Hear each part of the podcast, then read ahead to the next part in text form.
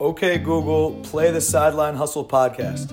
Sure, the Sideline Hustle Football Podcast. Here's where you left off. Everybody reach, reach to the top. Everybody reach up, don't stop, don't stop. Reach. Everybody reach, reach to the top. Don't stop, stop. What's going on, everybody? This is your host, Drew Lieberman. I'm slow packing.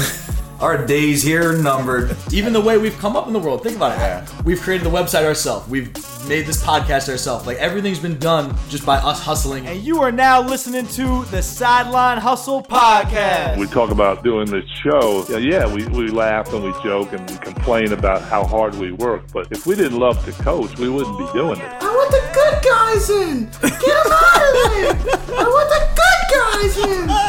To me, I think we're broadcasting the day-to-day life of what college football is. From the sidelines, we gotta hustle cause we gotta eat. From the sidelines, we got some goals that we still gotta reach.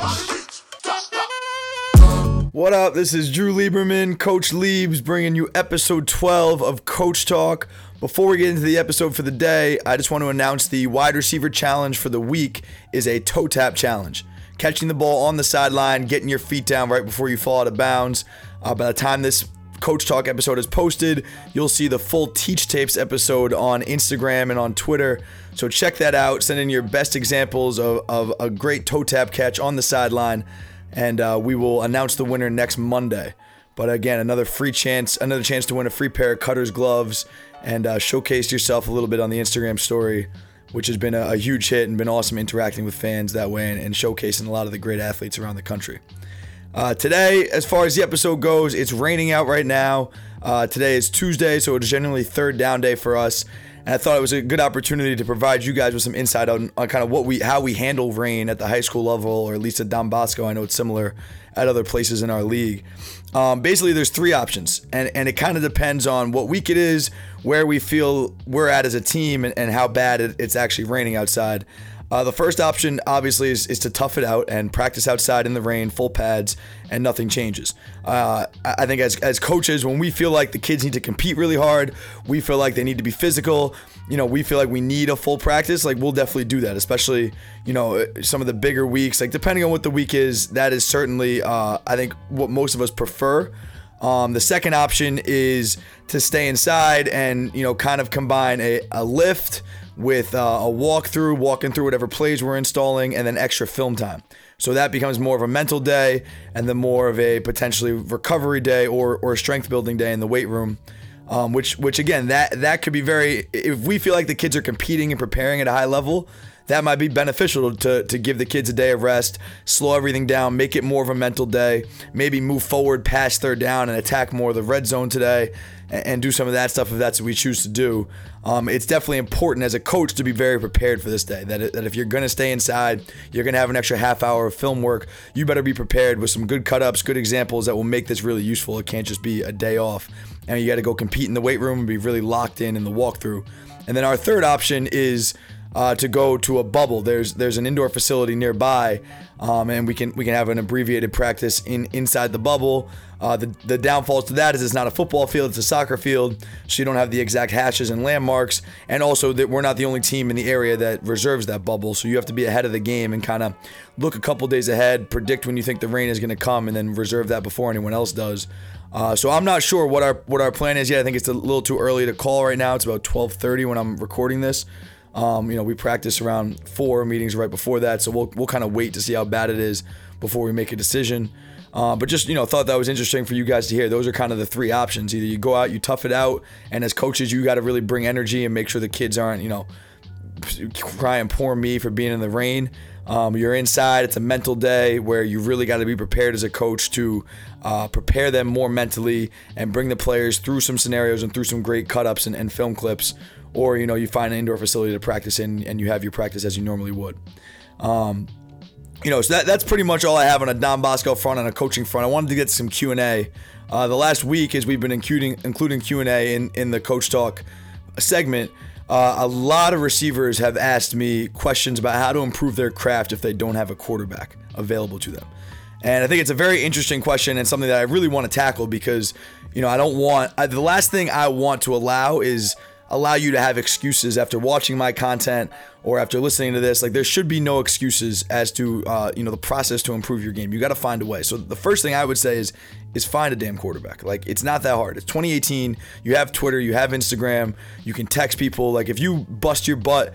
You know, trying to find a quarterback within a 10 mile radius of you that, that will come drive to you or you can drive to them, there's got to be someone willing to throw to you. So, first of all, I would say, you know, work harder at finding a quarterback and ask yourself, you know, how much you really care about throwing, uh, you know, with live reps and, and just do more to get that done. Because there's got to be somebody in your area that's willing to throw to you that needs to work as well or can invite you to their own, you know, routes on air session, whatever it might be. Just work harder and use the technologies available to you to find a quarterback. First of all, I, I don't think you should really be making excuses that way.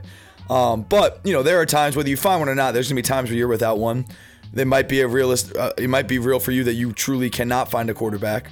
Um, and if that's the case, I think there are a couple a couple options. Uh, something a lot of guys do with me is they will run a lot of routes on air and prop their phone up and film the clip and then trim it afterwards.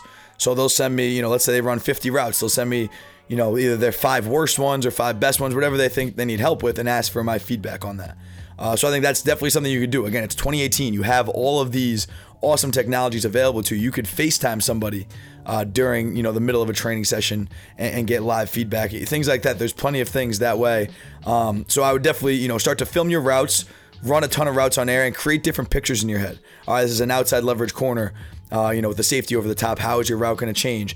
You know, I'm running a slot route versus an inside leverage linebacker. How does your route change? And just continue to create different pictures. Uh, you know, it, it, go through the process of seeing the defense, changing your route based on what that defense is, and, and just you know try to execute those techniques. But film them, review them yourself, watch it over and over, compare it to guys you see on TV and what you can find on YouTube, and then send it to me or a high school coach or a parent, whoever it is that that you go to for feedback on your craft.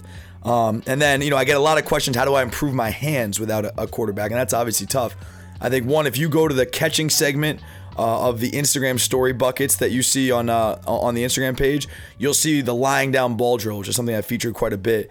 Uh, where basically you're just lying on your back and anybody can throw you the football. They're about two yards away and they just circle around you, throwing you the ball from different angles. And the key for you is to catch it out front in front of your face uh, really exaggerate your eyes, and now you're looking at the ball from different eye angles, whether it's behind you, right in front of you from different angles. And I think that's a really great drill where anyone can throw you the ball. Your little sister, your mother, your brother, anyone can throw you the ball and make it effective. Put it in different spots, aggressive hands, exaggerating your eyes on the ground from a couple yards away is one of my favorite drills. Uh, to improve your hands, and, and know you don't. You just need a, another human to toss you that ball. You don't need a quarterback. Um, and then the other thing I would suggest is get a lot of tennis ball working. I, I use tennis balls a ton with uh, my clients and, and my players at, at Bosco and, and everywhere I've been because I think it forces you to focus your eyes on a smaller target and forces you to be even more precise with your eyes um, and, and, really trains your eyes. Because the key to catching a football is having great eyes. Everyone, if I threw a ball at you right now, would instinctually put your hands in front and have enough physical ability to catch it. Um, what really separates great pass catchers is their ability to attach their eyes to the ball in any situation, with a guy draped over their back, with a ball at an awkward angle, like whatever it might be. They find a way to get their eyes on the ball so they can see it before they catch it. It's why it's such a cardinal sin to let the ball get into your chest, and you see a lot of NFL guys doing it, um, and, and it's a bad habit. That's how you see a lot of drops. Is you try and trap the ball with your chest. First, first things first, it will for, the first thing that does is is it hits off your chest and that bounces everywhere. It's hard it's hard to just trap it. But secondly, you're letting it get past your eyes. When you let it get into your body, your eyes cannot track it fast enough to see it into your chest. Um, and that's why you want to keep it out front because you can see everything the whole time. And you have to be really precise with your eyes and really disciplined with your eyes. So I think using tennis balls, whether you have someone throwing you a ball, and again, pretty much anyone can throw a tennis ball, you exaggerate your eyes and try to be really specific, catching the tennis ball with your fingertips and not with your palm um, or just throw yourself tennis balls off a wall.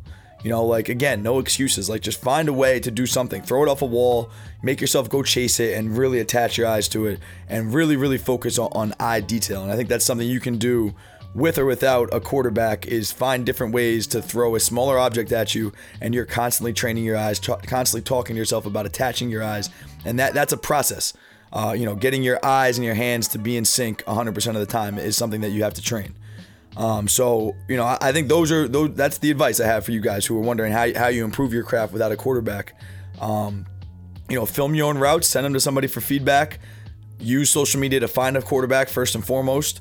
Um, and then, you know, the lying down ball drill where someone's throwing you balls from a couple feet away at different angles and a, and a lot of tennis ball work. I think I think are solutions for you guys and things you can do at home. Those are things you can do in your in your bedroom or your dorm room. You know, there, there's you can you can be making yourself great at any point of the day. And I think that, you know, you hear stories of, of people who do that. Those are the guys that become great players and, and really start to master their craft.